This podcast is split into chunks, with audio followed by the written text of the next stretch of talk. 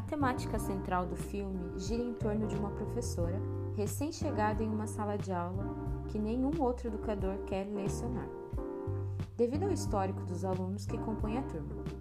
Porém, a professora Erin Grell lança mão desses preconceitos trazidos por seus colegas de trabalho e se empenha no ato de oferecer uma boa educação a esses alunos. No começo, ela chega apresentando uma proposta, os materiais e logo percebe que não está conseguindo atingir seus alunos. Sendo assim, Gruel apresenta propostas que dialogam com a vida dos estudantes, estabelecendo na sala de aula um ambiente de confiança.